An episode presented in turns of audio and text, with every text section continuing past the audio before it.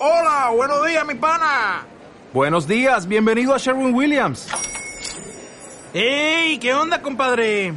¿Qué onda? Ya tengo lista la pintura que ordenaste en el ProPlus app. Con más de 6.000 representantes en nuestras tiendas listos para atenderte en tu idioma y beneficios para contratistas que encontrarás en aliadopro.com. En Sherwin Williams somos el aliado del PRO.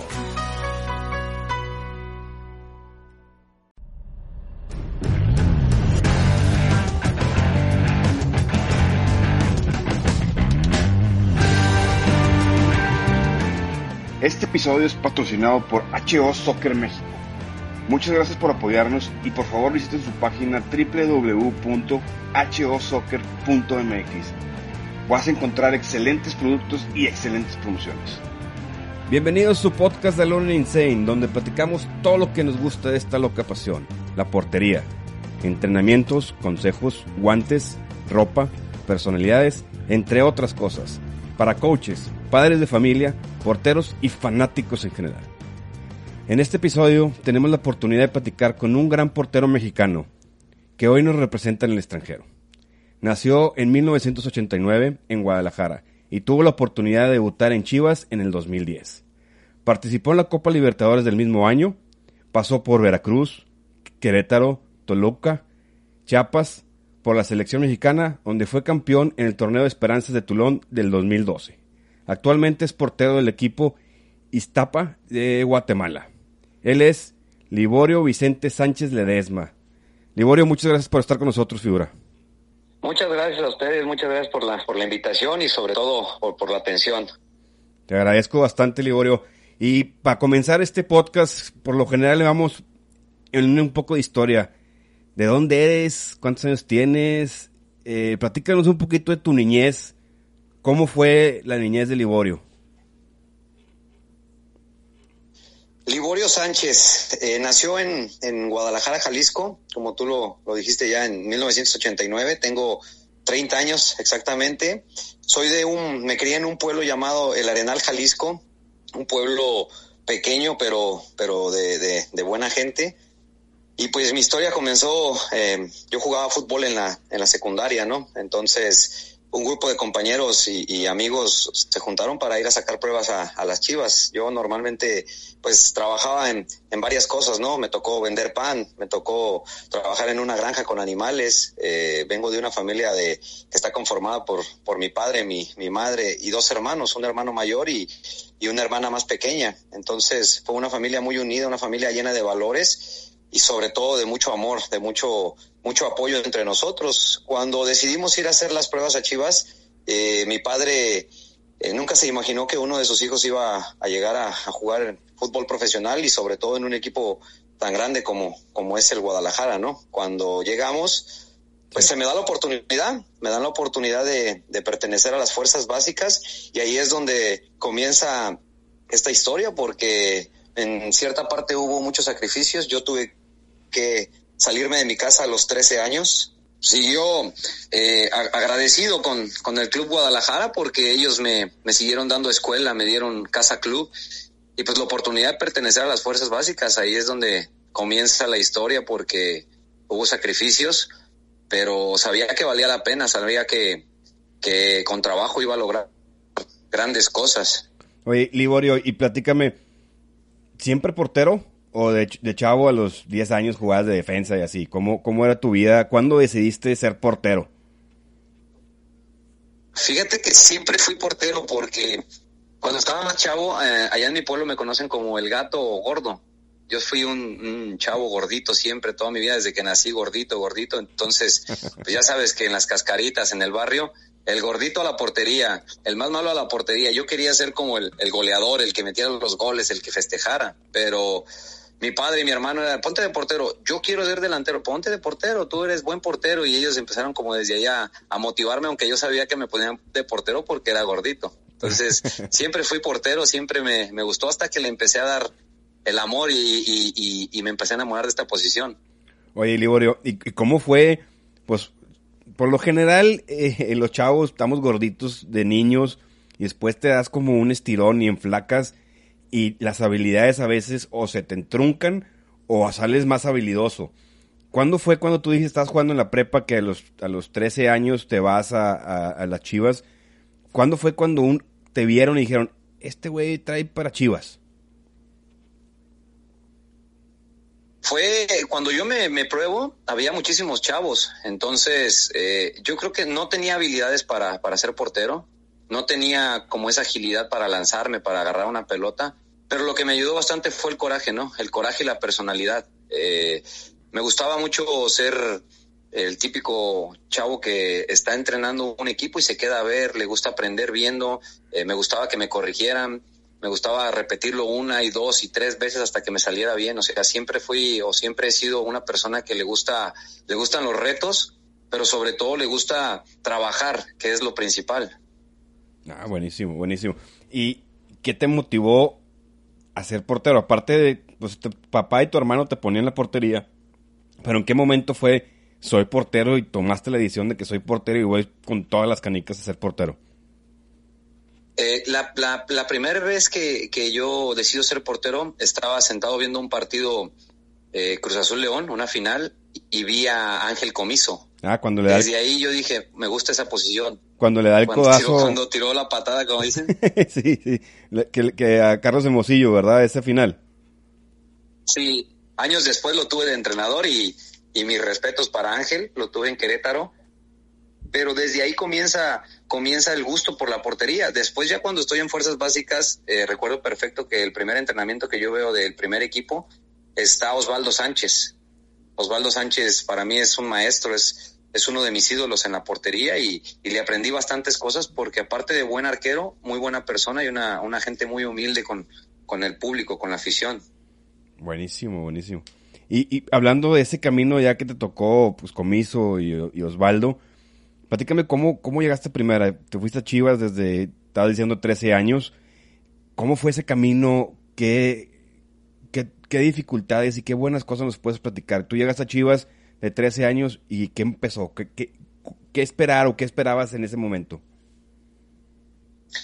Yo, yo me imaginaba, siempre, siempre soñé todo comienza, todo camino, toda gran carrera comienza con un sueño, ¿no? Yo soñaba con, con jugar con las Chivas, con un equipo grande, con, con ser como Osvaldo Sánchez, como el Pulpo Zúñiga. Entonces, cuando yo llego a Chivas, eh, empiezo a trabajar, empiezo a ascender categorías y recuerdo perfecto la hora en la que me dicen que voy a debutar. Eh, estaba yo en, mi casa y, y, estaba ya saliendo a banca. Entonces, lastiman a Luis Michel y le toca al siguiente, ¿no? Por escalafón, le toca a Hugo Hernández. Y ese partido, el, el que le toca a Hugo Hernández, lo lastiman también. Le, le, le, sacan el hombro en una caída.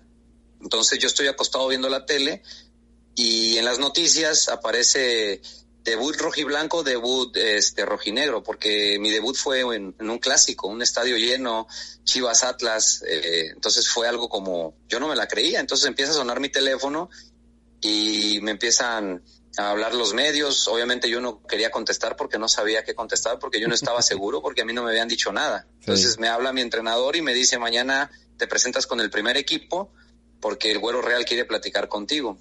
Cuando yo llego a Verde Valle, eh, desde los 13 años hasta los, hasta los 19 que, que, debuté, fueron seis años de mucho trabajo, fueron seis años de, mucho sacrificio, de, de en cierto momento cosas malas, pero más, más que malas buenas, ¿no? Y, y, lo malo siempre tiene que ser un aprendizaje y una experiencia para uno. Entonces él me dice, fíjate que se lastima a Mitchell, se lastima a Hugo y los otros dos porteros están en recuperación, entonces vas a debutar, estás listo. Automáticamente no lo pensé ni un segundo, ni, ni mi mirada se fue a otro lado. Yo le dije, sí, estoy listo, esta es la oportunidad que yo estaba esperando y va a haber, profe, que yo no lo voy a defraudar. Entonces ahí es cuando comienza la adrenalina y comienza el nervio, el saber que voy a debutar, el saber que voy a estar en un clásico, en un estadio Jalisco a reventar y sobre todo con un equipo tan grande como Chivas. Oye, ¿cómo te fue en ese juego? Platícanos. O sea, entraste. Perdimos, perdimos 2-0, pe pero desde el inicio, desde que yo salgo a calentar, eh, mis pilares más grandes en, en toda la vida, aparte de mis hijas, eh, ahora que son mi motivación, igual que mis padres, pues mi papá, ¿no? Yo estoy calentando y volteo al lado izquierdo donde sientan a la familia de los jugadores y veo a mi padre con lágrimas en el rostro del saber que, que su hijo había cumplido su sueño y que, pues él tenía un hijo que jugaba en las Chivas, porque en mi pueblo no, nunca había habido jugadores o nunca hay jugadores que, que lleguen en toda esa zona a primera división. Entonces, fue la primera imagen que se me viene a la mente cuando me dicen, ¿qué piensas o qué te imaginas en tu debut? ¿Qué sentías? El ver a mi padre eh, lleno de, lágrimas y, y, feliz. Entonces, el partido, pues obviamente en lo personal a mí me fue muy bien, a pesar de que perdimos, me fue muy bien porque desde ahí los mismos compañeros me dieron esa confianza, el entrenador me dijo, hiciste bien las cosas a pesar del resultado, pero sigue trabajando porque vienen buenas cosas para ti. Ah, buenísimo. ¿Y, y, y ese, y ese torneo, jugaste más, más juegos? ¿Tuviste más participación? Sí, fíjate que en ese torneo eh, se vino una prueba muy grande porque mi debut fue contra, contra Atlas, mi segundo partido era contra Cruz Azul y Cruz Azul tenía que ganar en su casa para poder calificar a la liguilla. Y mi tercer juego fue octavos de final de Copa Libertadores contra Vélez Arfiel, el ida y vuelta. Después se vino la liguilla automáticamente contra Morelia, o sea, fueron juegos muy pesados, fueron juegos que, pues obviamente había arqueros que ya tenían mucha experiencia y no les había tocado nunca en su carrera tener un clásico de debut, una Copa Libertadores y una liguilla automáticamente y más con Chivas, sabiendo cómo es la afición rojiblanca. Buenísimo, buenísimo. Y platícame en este camino, eh, llegaste a los 13 años a Chivas, me imagino que llegaste a la casa club o, o así algo muy institucional, no vivías con tu familia, me, me, me comentas, te saliste de tu casa. ¿Cómo fue esa historia de llegar y a ver dónde vivo, a ver qué como, a ver quién me atiende o a ver cómo, cómo, cómo sobrevivo. Platícame un poquito esa historia. Fue, fue algo nuevo para mí porque, pues imagínate, un, un muchacho que andaba de guaraches atendiendo vacas, caballos y cambiarse a la ciudad, cambiar completamente su, su forma de vida, pero sobre todo el ver el sacrificio de mis padres, ¿no? Yo vengo de una familia muy, muy humilde que, eh, mi papá trabaja bastante para, trabajó bastante para nosotros en ese tiempo y, y el ver que había muchas, faltaban muchas cosas en mi casa y a veces por dármelo a mí, ellos se quedaban sin nada. Fue como una base de mi motivación, ¿no? El decir, yo quiero que mis papás estén bien, que no les falte nada, porque tengo que hacer yo bien las cosas para que eso pase. Llego a Casa Club y ahí me explican todo. Me dicen, tú vas a vivir en este cuarto con otros dos compañeros, tú vas a estudiar, eh, saqué mis papeles, me dijeron, tú vas a seguir estudiando porque aquí lo principal es el estudio y la formación de la persona, después el fútbol. Entonces seguí estudiando, terminé la secundaria, terminé la preparatoria y mi carrera, licenciado en comercio internacional. Este me toca eh, pasarla duro porque a los 13 años separarte de tus hermanos, de tus padres, es muy difícil. El, claro. el momento que yo llego, a los dos meses me toca viajar a Brasil, me mandan a Brasil y pues obviamente yo no llevaba dinero, no llevaba, pues llevaba un par de zapatos y dos, dos pares de guantes y, y, y, fue, en esa situación fue algo difícil porque no tenía, pues no tenía muchas cosas, no tenía dinero, no tenía herramientas para mi trabajo, pero pues tenía muchas ganas, muchas ganas, tenía mucha motivación y sobre todo tenía un sueño que, que yo estaba luchando por cumplirlo. Cuando viajo a Brasil, eh, eh, fue algo nuevo, ¿no? La primera vez, lo, a lo máximo que yo había ido de, a lo que había viajado era de Arenal a Guadalajara y era un ida y vuelta y ahora saber que estaba en otro país fue una, una experiencia muy bonita, pero eh, creo que todo el sacrificio que, que, que, hicieron mis padres, el sacrificio que hice yo, estaba valiendo la pena y es cuando empieza a entrar el amor, el decir quiero vivir de esto, me gusta esto y tengo que luchar para mantenerlo. Oye, Liborio, ¿y ese torneo de qué era el de Brasil? Fue un torneo, se, se llamaba Promisao, un torneo de los más importantes de Brasil, donde había equipos como Botafogo, Sao Paulo, este, todo ese tipo de equipos invitaron a las Chivas y me mandan con una categoría más grande. Esa categoría venía de ser campeona del mundo y te estoy hablando que estaba Sergio Arias, era el portero titular, yo iba de suplente, estaba Carlos Vela, que ahorita está o que estuvo en el Arsenal, que estuvo en muchos equipos, estaba el Negro Esparza, todos ellos venían de ser campeones del mundo y por eso invitaron a, México, a bueno, a, a, un representante de México como eran las Chivas, a ese torneo. Entonces me llevan a mí y pues imagínate la emoción de ir con, con jugadores que ya habían sido campeones del mundo, que ya habían ganado algo, que ya estaban entrenando con primera división y estar en otro país, enfrentarme con, con jugadores que ahora te puedo decir que ya están jugando en Europa, fue algo, algo motivante y algo del decir, o sea, me están entrando más ganas y más ganas y más ganas de, de lograr algo, de seguir trabajando para poder ser yo como ellos. O sea, Liborio, tú ibas llegando a la casa club y luego, luego te mandaron a Brasil. Fuego, vámonos. De volada. Sí, a los dos meses eh, me presenté con el equipo que me mandaron, que era cuarta división, empecé a entrenar con los porteros y mis entrenadores, que era Tomás Toski y Jorge López, eh, ellos eran duros, eran duros, pero en ese momento yo sabía que ellos lo hacían porque yo quería, porque querían que yo aprendiera.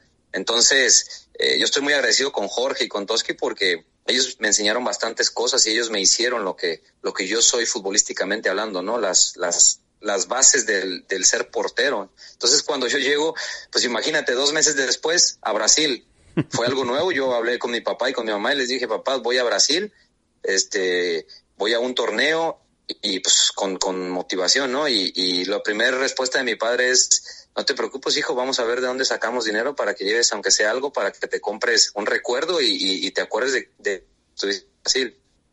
Híjole, buenísimo, buenísimo. Ahora convertimos un poquito la, la plática, Liborio, a tu, o sea, lo que significa ser profesional. Platícanos cómo es la vida de un portero profesional. La vida de un portero profesional, ya cuando estás tú jugando, es, es, es diferente, ¿no? Cambia bastante, aunque tiene que ser más cuidadosa. Uno, yo en lo personal me gusta ser una persona muy humilde, jamás he perdido el piso, ¿no? Mis pies siempre están bien puestos en la tierra por los valores y sobre todo porque Liborio Sánchez se debe a la gente, a las personas que pagan un boleto para irme a ver al estadio, a las personas que prenden la televisión para ver un partido, ¿no? Si no fuera por ellos, yo no fuera Liborio Sánchez, yo no estuviera jugando fuera de México, yo no hubiera jugado en la selección. Entonces, es un poco más difícil porque uno es ejemplo de todos los jóvenes, ¿no? De todas las personas y de todos los pequeños que van subiendo. Entonces tienes que saberte comportar, tienes que ser una motivación para ellos, tienes que eh, acordarte de dónde vienes, ¿no? Uno cuando está bien jamás se acuerda de sus orígenes. Entonces tienes que ser siempre bien centrado y decir, todo lo que me costó, tengo que aprovechar en donde estoy ahora. Ese es uno de mis dichos, ¿no? Siempre cuando uno se siente mal o uno no le está yendo bien, tiene que voltar al pasado y decir, me costó bastante y no me voy a dar por vencido. Buenísimo. Y, y dime, uno de los principales obstáculos o problemas que tienes o que tuviste como, como jugador profesional, como portero profesional.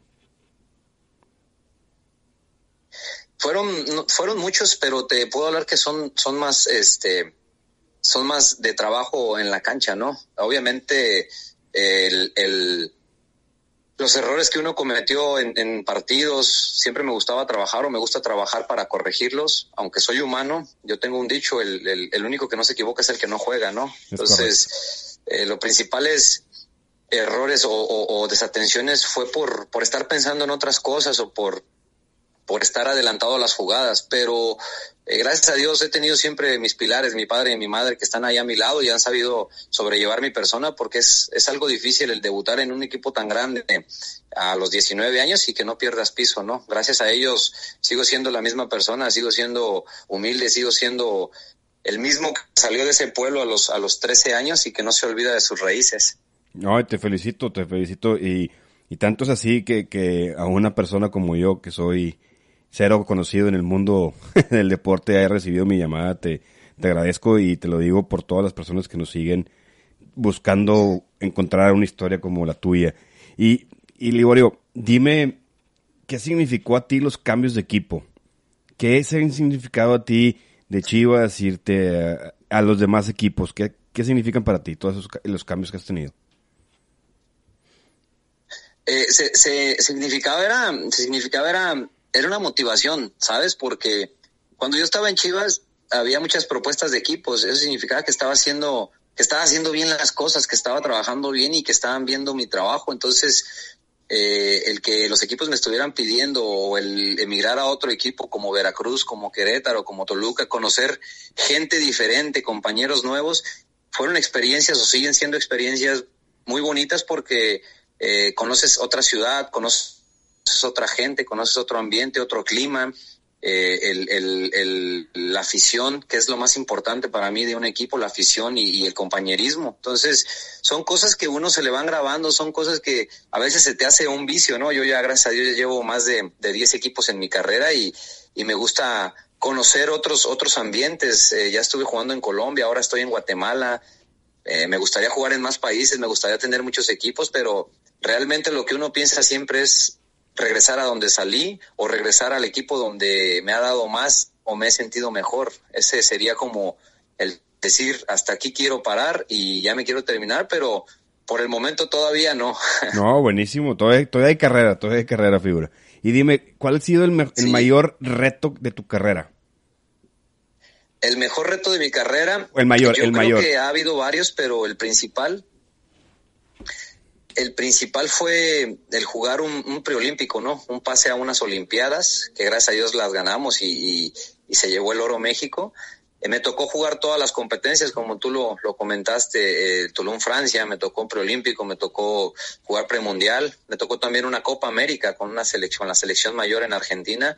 El principal para mí ha sido el, el estar en Estados Unidos y el enfrentarte a tres equipos que si sabías que si perdías un partido de los tres quedabas fuera de unas Olimpiadas y que todo un país te estaba apoyando y que todo un país estaba atrás de ti, ha sido como un reto que me gustan los retos y que yo tenía que cumplirlo y tenía que salir favorable a él y gracias a Dios así fue. Oh, buenísimo, buenísimo. Y a ver, platícame una historia, eh, una historia padre de, de, tu vida en Chivas. Si tú, tú, te recuerdas y estás platicando con tus amigos en el cafecito o con la cervecita, ¿qué buena historia me puedes contar cuando estabas en Chivas? Ah, recuerdo una muy buena. eh, hubo, no todo fue miel sobre, sobre ovejas, no, eh, hubo una muy buena porque recuerdo que no me gustaba la escuela, no me gustaba, pero tenía que estudiar porque quería jugar fútbol. O sea, era como que quieres jugar, quieres ser titular, tienes que ir a la escuela y tienes que sacar buenas calificaciones. Entonces, sí. poco a poco me fui metiendo más a la escuela, pero antes que eso, este, quedamos algunos compañeros, incluyendo a Carlos Vela, en un cuarto viendo películas. No quisimos ir a la escuela. Y recuerdo que si estuviera platicándolo con ellos, todavía no estuviéramos riendo porque recuerdo que tocaron la puerta y no sabíamos ni a dónde escondernos. Entonces, el mismo encargado de la casa club tenía llaves, abrió el, la, el, eh, la puerta del cuarto y nos vio a todos acostados y todos nos quedamos así como, ¿qué? Órale, puedes a la escuela, nos grita y, y está bien, está bien. Nos cambiamos, nos fuimos justamente nosotros jugábamos un partido contra Atlas, un clásico en segunda división, ahí en Verde Valle. Entonces nos fuimos a la escuela, terminaron las clases y teníamos que regresar a casa club porque teníamos el partido por la tarde. Y pues mira que los muchachos no comieron en el comedor ahí en, en la escuela y se les, se les enfrentaron unos tacos. Okay. O sea, se les pusieron unos tacos de frente y pues vamos a los tacos. Cuando llegamos y empezamos a comer los tacos, pasa el entrenador y se nos queda viendo y nos dice, muy bien muchachos, todo bien. Cuando llegamos al vestidor había, éramos, me acuerdo que ese momento éramos seis jugadores que nos, que nos quedamos en los tacos comiendo. Cuando, llegamos al vestidor, eh, el entrenador nos dice, ni se cambien. Y nosotros nos quedamos, ¿por qué? Y había otros tres, otros seis chavos que venían de abajo, pues, estar comiendo nuestra alimentación como deportistas de alto rendimiento, por estar en los tacos, pues nos sentaron, nos mandaron a la tribuna y no jugamos ese clásico. Entonces me acuerdo y todavía me da risa y digo, ¿de qué manera o cómo se me, se me pudo haber ocurrido que antes de un partido yo iba a estar comiendo unos tacos? Unos tacos bañados en salsa y todo lo demás. Sí, sí, sí. De tripita y de, y de chorizo, de longaní, de todo. Oye, y, y, cuéntame una, una de este tipo así de historias cuando estabas con, en los varios caminos de la selección nacional, ¿cuál, cuál sería? Recuerdo una bastante, este, nos, nos tocaba, nos mandaron a, a, no, bueno, nos invitaron a un torneo en Italia. Entonces, estábamos nosotros con la, con la selección mexicana y nos dieron tarde libre y pues unos se fueron a Milán, otros se fueron a, a, a ver pues todas las cosas bonitas que tiene Italia. Nosotros nos fuimos a, a, a Venecia. Entonces nos fuimos, recuerdo perfecto, Miguel Ponce, iba yo, iba Javier Aquino y si no mal recuerdo iba Héctor Herrera. Entonces, recuerdo que nosotros pues íbamos de turistas, bien a gusto, jajaja, ja, ja, y no conocíamos nada y nos perdimos, nos perdimos ahí en, en la plaza que se llama San Marino, perdidos nosotros. Salía el tren para regresar al hotel donde estábamos y nosotros no sabíamos, todavía no salíamos, ya no veíamos gente, ya no veíamos turistas, ya no, ya no nos acordábamos de dónde habíamos salido, cuál era la estación, cómo, o sea, perdimos todo y pues en ese momento no había la tecnología de mandar un WhatsApp o, o, hay que voy a hablar, hay que hablar por teléfono, perdidos, perdidos. Entonces lo único que hicimos es acercarse a un policía y oye, somos jugadores, nos si no hubiera sido por ese policía que Dios nos puso en el camino, no sé dónde anduviera ahorita porque si era, estaba algo retirado y nosotros perdidos y, y en ese momento teníamos 20 años, 20 años entonces perdidos en una ciudad que parecía un laberinto para nosotros en ese momento, pero es de, de mucha risa, créemelo. no, claro, pues como no, perdido sin saber qué onda, está cañón. Oye, y dime, ¿una historia en Guatemala? ¿Una historia que, que, que, que tengas que, que, sea igual como estas que están buenísimas? Mi primer día llegando a Guatemala, ese nunca se me va a olvidar. Eh, yo estoy en, México, tengo un restaurante allá que se llama Marca 22 en Cuernavaca. Entonces me hablan y me dicen, hay un equipo interesado. Yo digo, sí, va. Se arma todo, agarro. Eh, yo me fui en un camioncito que sale de, de ahí de Guatemala, de Guatemala, perdón, de Morelos al aeropuerto. Entonces lo agarro temprano, a las 5 de la mañana, 4 de la mañana. El vuelo salía temprano. Entonces vengo a Guatemala. Cuando llego a Guatemala, pues obviamente son dos, dos horas y media camioncito, más las dos horas de vuelo, ya traía algo encima, ¿no? Entonces cuando yo llego al aeropuerto de Guatemala me recibe el, presidente del equipo, y hola, ¿cómo estás? La entrevista y todo, ¿no? Entonces yo le digo, eh, bueno, pues listo, vamos a darle, hay que, hay que irnos al lugar donde, donde es el equipo y todo, porque yo no conocía ni sabía nada. Entonces me dice, sí, pero antes vamos a cenar algo. Ah, perfecto. Eh, llegamos a cenar algo y cuando terminamos nos dice, bueno, listo, vámonos. Y yo, ah, bueno, ya, ya casi estamos, queda cerca. Y, y me dice, son siete horas más en camioneta. Y yo, ¿qué? Sí, son siete horas más. O sea, yo ya traía todo un viajezote y todavía me dice siete horas más. Entonces cuando llego, pues llegamos como a las tres de la mañana, dos de la mañana y me dice, mira, ¿te gusta la, la ciudad? ¿Te gusta aquí el lugar? Y, y, no se veía nada, pura neblina. Entonces me acuerdo perfecto porque yo me quedaba así de que cuando me dijo siete horas yo dije, no, no puede ser eso. Traigo desde la madrugada viajando y al día siguiente tenía que entrenar. Entonces, obviamente, pues traía muchas ganas, traigo, siempre he sido alguien de trabajar y no me importó que estuviera desvelado, no me interesó que trajera horas de vuelo. Yo quería entrenar y entrené y, y así fue, pero fue algo de risa porque imagínate que llegas todo cansado, quieres descansar, quieres estar ya en el hotel, quieres estar un baño con agua caliente y dormirte, relajarte y te dicen, te quedan siete horas de camino en camioneta, ¿qué? Es como viajar del DF a Guadalajara, o sea, en, en coche. No, cállate, pues muerte, totalmente. Oye, Liborio, de, de este tema de las historias pasamos, yo investigando ahí en, en, redes sociales y con el señor Google, me encontré que te dicen San Liborio. ¿Qué opinas de ese, de ese apodo? Fíjate que me gusta, me gusta bastante porque, de hecho, cuando uno llega acá a Guatemala, la gente me empieza, tú eres San Liborio, el de las Chivas, o sea, por eso me conocen. Ese apodo me lo pusieron el segundo partido que yo jugué, fue contra Cruz Azul en el Estadio Azul, y si mal no recuerdo fue Martinoli. Martinoli de TV Azteca me, me, me, puso ese apodo porque eh, fue una tajada, fue una de las tajadas que tuve en ese partido muy buena, y como te decía anteriormente, si Cruz Azul ganaba, Cruz Azul calificaba a la final, y nosotros, esa tajada fue en el minuto 89 o minuto 90, con ese, con esa tajada o con ese gol calificaba a Cruz Azul y esa tajada los dejó fuera, los dejó fuera totalmente. Entonces, de ahí vino el San Liborio porque nosotros pasamos en primer lugar y ellos se quedaron fuera. Ah, buenísimo, buenísimo. De esa historia no me la sabía, qué, bueno que me dices.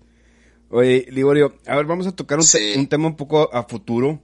Este, ¿Qué sigue para Liborio? ¿Qué sigue en el futuro cercano, mediano plazo para Liborio? Ahorita, ahorita yo sigo aquí en, Guatemala. Eh, malamente por toda la situación no pude viajar con mi familia, no pude estar con mis hijas, con mi esposa, con mis padres. Pero a, a corto plazo me gustaría seguir jugando en el fútbol chapín porque estoy acostumbrado a que si llego a un lugar tengo que dejar mi nombre ahí tengo que ganar algo, quiero ganar algo acá. Ha habido algunas ofertas en México con la nueva liga. Hay ofertas aquí en Guatemala, es cuestión de sentarme y platicarlo con la gente de la directiva.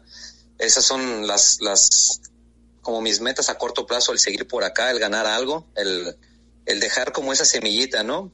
Y pues ya más adelante, que yo creo que en unos 10 años más, si Dios quiere y me presta vida, eh, sería eh, comenzar a prepararme, ¿no? En este transcurso para entrenar. Me gustaría entrenar, ser entrenador o entrenar porteros, porque es muy difícil retirarte y, alejarte completamente de, una cancha o de una portería, ¿no? No es tan fácil y pues a mí me gustaría toda mi vida estar cerca de, esto tan bonito que es el fútbol. Híjole, excelente, excelente. Sería, serías muy buen entrenador, Liborio. Tienes muy buenas experiencias y creo que, que es buen futuro lo que te estás planteando. Te felicito, ¿eh?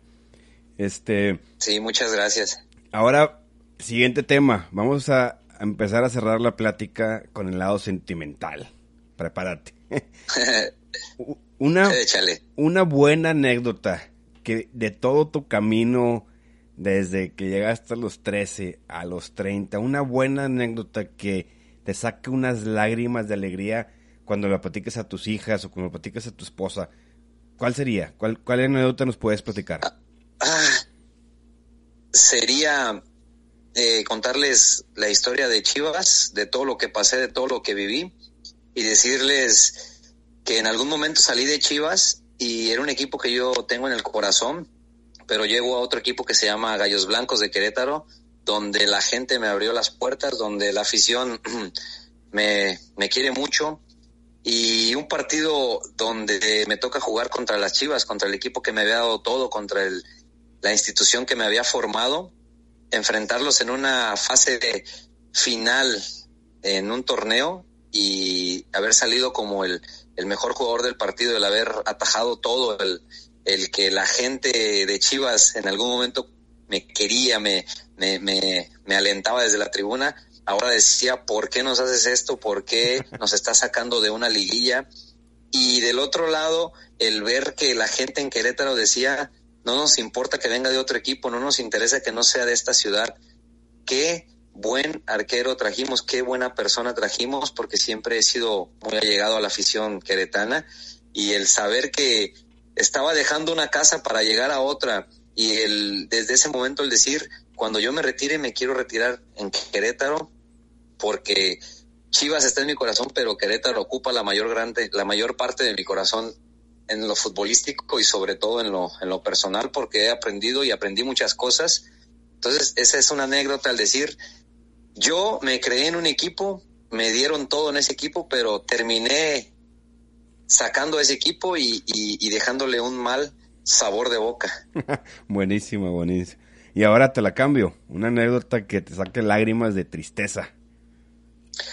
Ah, eh, esa es, esa la tengo muy clara y, me la han preguntado muchas veces. Eh, el haber jugado todo, todo, todo el proceso sub-23, el quererme ganar una oportunidad, el decir voy a jugar unas Olimpiadas y que cuando yo salgo de Chivas y me voy a Querétaro, eh, en ese momento había como otros intereses y el que me hable, el entrenador de ese momento que era el Chepo de la Torre, me hable a mi teléfono, yo estaba en España en una pretemporada y me diga, Liborio, eh, viene Chuy Corona de titular, Toño Rodríguez va a ser el segundo y Liborio va de tercero, fue algo muy triste y fue un golpe muy fuerte a mi carrera y en lo personal, en, en la mentalidad, porque yo había hecho todo, yo había jugado la calificación a las Olimpiadas, yo había jugado todos los torneos, yo había sido campeón en Francia con el equipo, en todos los torneos habíamos sido campeones y que después me dijeran, tú vienes de tercero porque tú ahora estás en Querétaro y,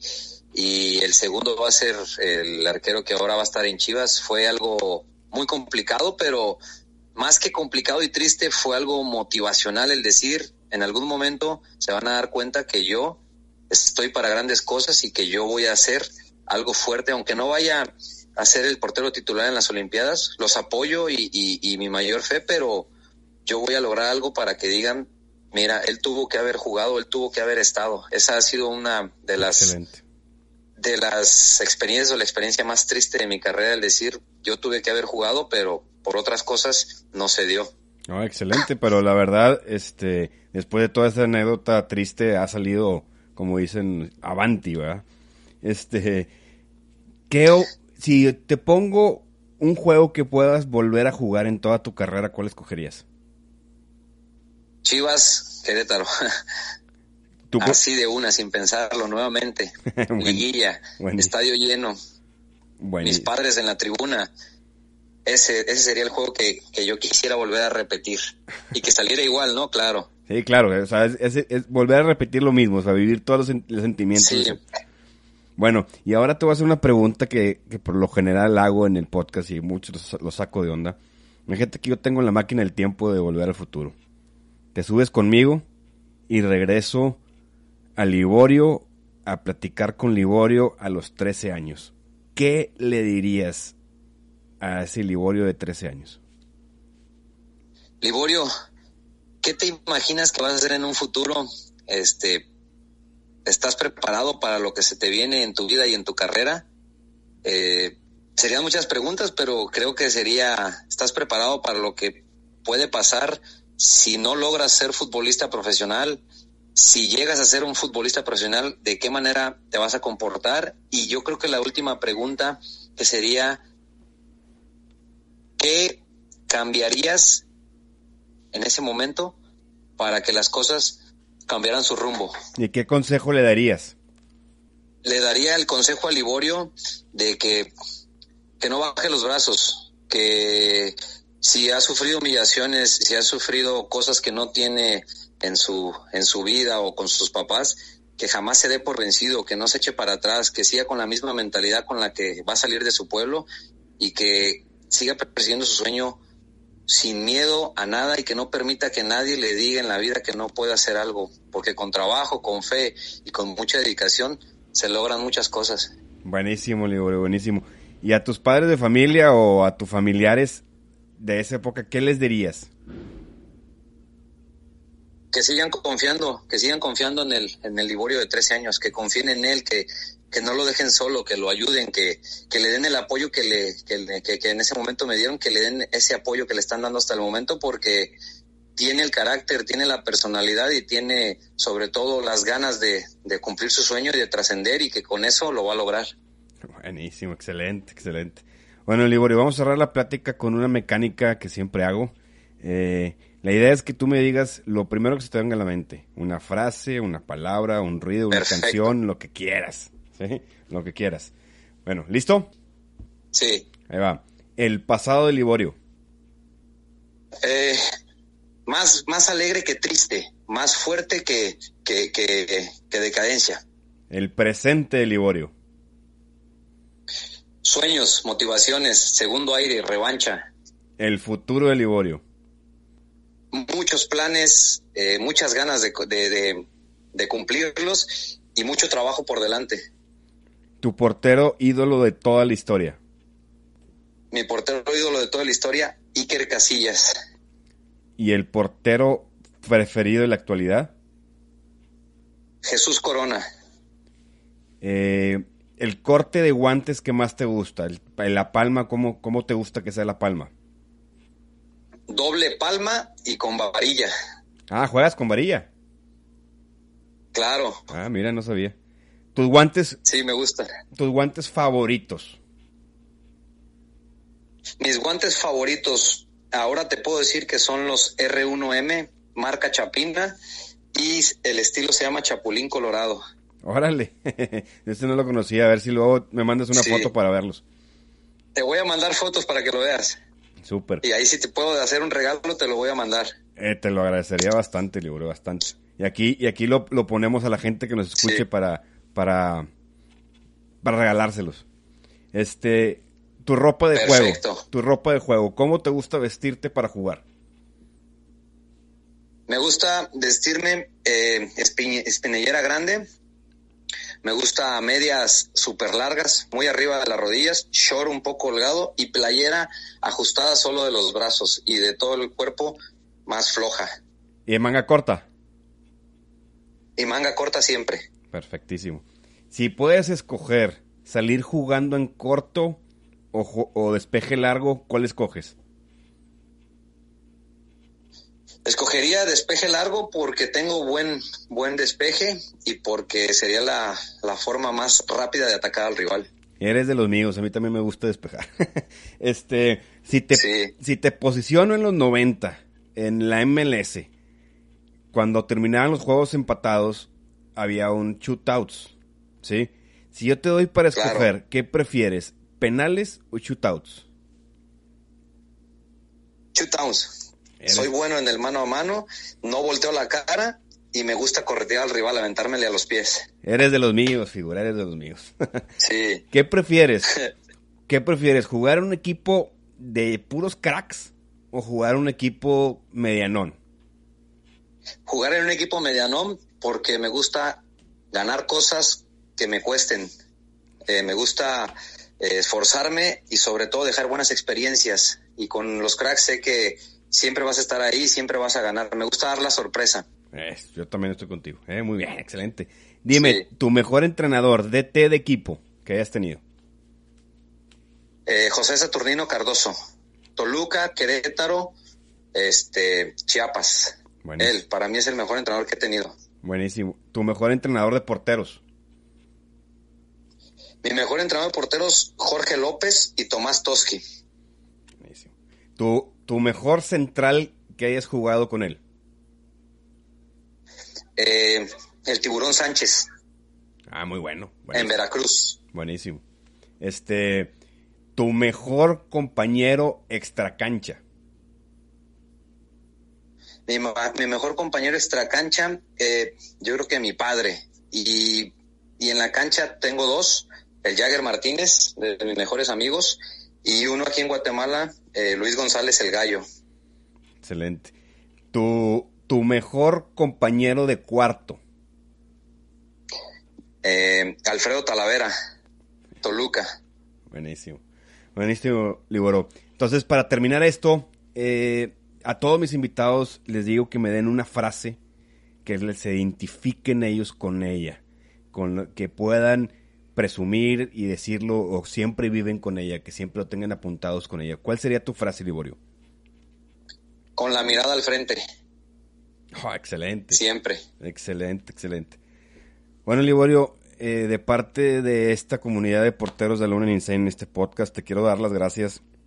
Es una historia llena de éxitos de superación personal, de, enseñarnos cómo crecer como personas y cómo luchar por nuestras cosas. Te felicito, te doy las gracias por darme la oportunidad de entrevistarte, es un honor para mí y espero que la hayas pasado de lo mejor. No, muchísimas gracias a, ti y, pues a toda la banda que, lo va a escuchar, ¿no? Eh, muchas gracias a todos. Eh, que Dios los bendiga bastante, pero sobre todo que recuerden, ¿no? Que que los sueños se cumplen a base de trabajo y que, no permitan que nadie les diga que no pueden, que tienen que luchar, tienen que trabajar y que la oportunidad cuando les llegue la tienen que aprovechar. Excelente, Liborio. No me vayas a colgar, voy a despedir el podcast este, para ahorita cerrar platicando tú y yo. Perfecto, hermano. Bueno, figuras, este fue la plática con Liborio Sánchez. Excelente persona, excelente arquero, excelentes historias de superación personal y, y de lucha sobre un sueño él nos deja muy claros, hay que trabajar por el sueño, hay que trabajar por lo que nos gusta, no cualquier cosa viene, viene fácil. Entonces, no olviden seguirnos en nuestras redes sociales como Alone in Insane Podcast. Recuérdenlo, todos los jueves tienen un nuevo episodio y vamos a seguir contagiando esta loca pasión. Saludos.